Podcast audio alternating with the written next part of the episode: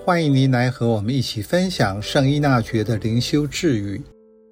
六月十日，为了自己的救赎，必须用魔鬼为毁灭我们而滥用的相同武器对付他。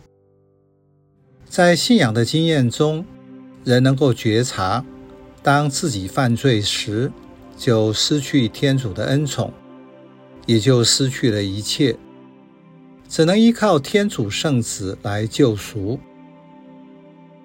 犯罪通常不是人突然心血来潮，兴起违反天主的禁令，而是一个煽动诱惑的力量，使人做出与天主对立的行为。这个阴险的动力是由于嫉妒，所以陷害人，让人进入了死亡。圣经和教会的圣传指出，这个动力是由堕落的天使所发出来的，它称为撒旦或魔鬼，是人类得救旅途中的敌人。既然魔鬼接近人的目的是毁灭，耶稣就直接指出，他是杀人的凶手，不站在真理上，也是撒谎者。而且是撒谎者的父亲，因此圣依纳爵提醒我们，在迈向天主的灵修操练上，为了自己的救赎，必须学习用以毒攻毒的方式来对付魔鬼，就是应用反其道而行的方式做回应。如果魔鬼用这个方式，我也同样采用。因为不会变通，就会上他的当。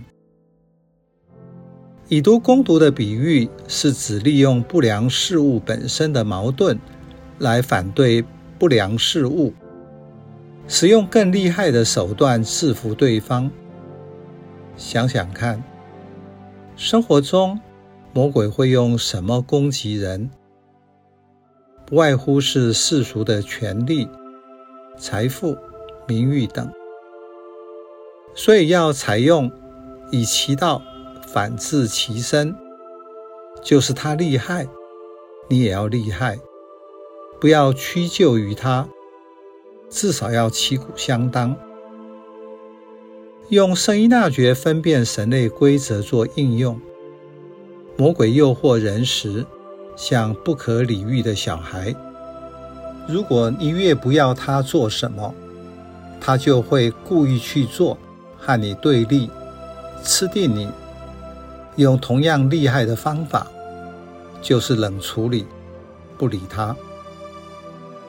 如果面对诱惑，你感到害怕时，就要更坚强；或者内在的诱惑告诉你，不要告诉别人。